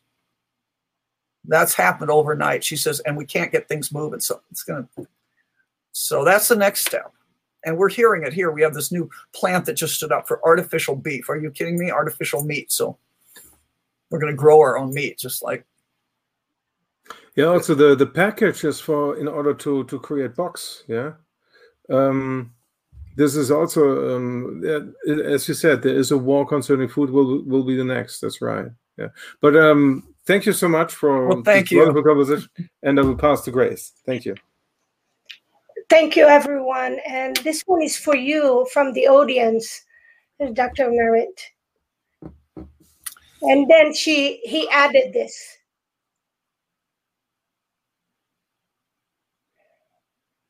Yeah, I can believe those numbers. Um, no, I don't know. Now, see, I can tell you in my county, it's a 36% vaccination rate. Uh, many of those may be elderly, though. I don't know. So I, I'm a little dubious, dubious about them telling us the truth about any anything that's in organized medicine. Now, the Mayo Clinic may not be. The one thing about the Mayo Clinic, I will say, is at a at a time when all the other hospitals are taking big money from the NIH, I don't know about the Mayo Clinic. And you know, even the Mayo Clinic in Phoenix, Arizona, or Scottsdale, quit taking government Medicare and Medicaid. I mean, they never took Medicaid, but they're taking Medicare, so they're pretty independent financially. So they may not lie like the other people that are bought. I don't know, but that's all. I, I don't. I haven't specifically followed the Mayo Clinic in this. Oh, thank you. And how about this one? Have you heard anything about UN troops on the borders of Mexico and Canada? Well, we keep hearing about them, and I would just ask my Canadian and Mexican friends to, to comment on this. But I do think this: we know there are Canadian troops in Canada because we know that the that Trudeau gave them the authority to use the the um, the indigenous lands for winter training. Not that they couldn't have done it at home, but they came over to do winter training. And just from the, and not that I'm a military genius at all, but I don't know much at all about this, but it seems to me that the perfect timing of this is you lock people down. And one of that, one thing that that does is keep the Canadians from watching troop movement. That's what they told me the last time the lockdowns happened, that they could reposition these guys closer to the border, and they thought that's what was going on. I had I had I'd been on radio shows in Canada and had listened to some of the guys that are on Telegram from Canada, and that's what appears to be happening. That they were bringing troops closer to the, uh, the American border, and we know that Canadian that, that we know also that that uh, Chinese troops are in Mexico. When I was mm-hmm. living on the Mexican border for 20 years, um, I had a lot of patients and friends that were border patrol agents, and they they were the the low level smugglees or the people that in those days, this is a long time ago, paid fifteen hundred dollars to get across the border twenty years ago, and uh, they were just you know the poor farmers from Mexico and guys that wanted to come over and make a living and support their village, but who were the high price smugglers that at the same time were paying sixty thousand dollars, and they were Chinese and Saudis, and you got to ask yourself why. Mm. So so we know there's a lot going on. How about this one? Um, are you familiar with Dr. Benjamin Newman? You know, I'm not, and honestly, I don't care what people say about me. I mean, I'm nobody. I, I, you know, he's probably some famous guy, and if he wants to take his time and throw rocks, you know, I, I still took an oath to patients, and I'm just trying to save people from running out and getting shot, essentially, in a war that they don't realize is going on. So you know, and, we've been labeled crazy. You know, to me, the crazy position in all this vaccine thing is that underlying the whole vaccine program is that all people are always, uh, or all vaccines are all safe and all people all the time. That's kind of their underlying principle. How crazy is that? That doesn't go along with anything in medicine we know. So I don't, you know, I just don't listen to it. I, I'm not on Twitter. I'm not on Facebook. I don't, you know, that's just a waste of time.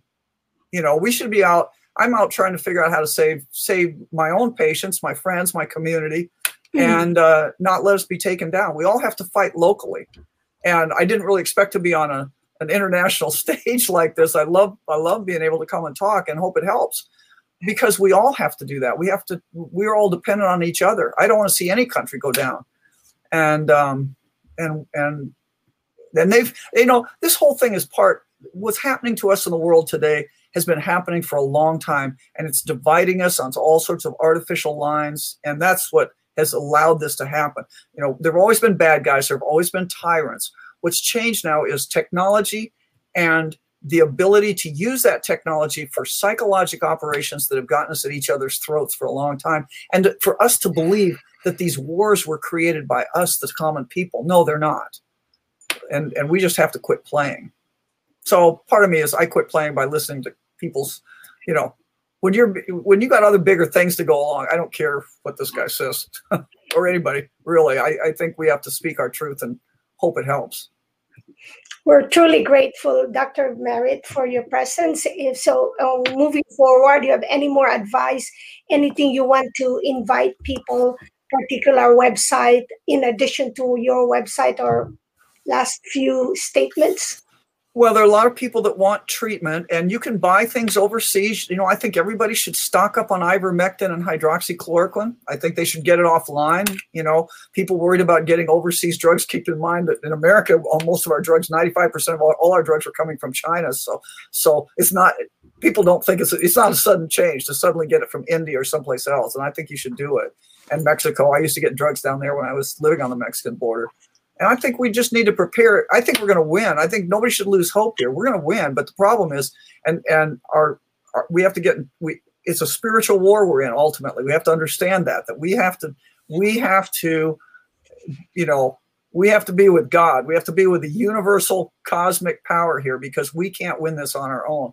And that's why I know we're going to win because there's whoever we're fighting isn't on that side and and that's you don't want to be on the wrong side here and and we're going to win but we have to keep our our own spirits up to do it keep our energy up and and um, I really recommend for everyone to go to Dr. Merritt's website, the, the Medical Rebel, because I even printed something here because so that when I attend meetings, because in New Jersey we have meetings and it's very helpful. It says about protecting yourself from the vaccinated, if you have vaccine remorse, etc., etc. And she did cover some of that here. But sometimes it's just good when you can leave papers like this in meetings and people will just keep grabbing it. And so we oh, have oh, to take of ourselves. Yeah. So, yeah. and I'm trying so- to put up. I, t- I have a Monday night podcast um, that we're going to actually do tonight because we missed the holiday. But you know, we just try to answer questions that people might have, and uh, and we're trying to upgrade the, the website to put more stuff on.